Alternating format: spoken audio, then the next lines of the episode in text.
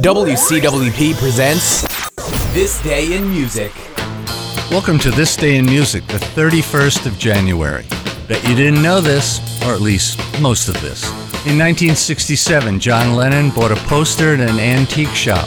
This gave him the lyrics for Sgt. Pepper's for the benefit of Mr. Kite. It was not unusual that Jackson 5 had a number one hit in 1970 with I Want You Back.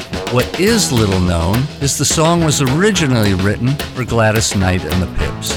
That same year, 1970, in New Orleans, the Grateful Dead was arrested for possession of LSD, an incident that inspired their famous song, Truckin'.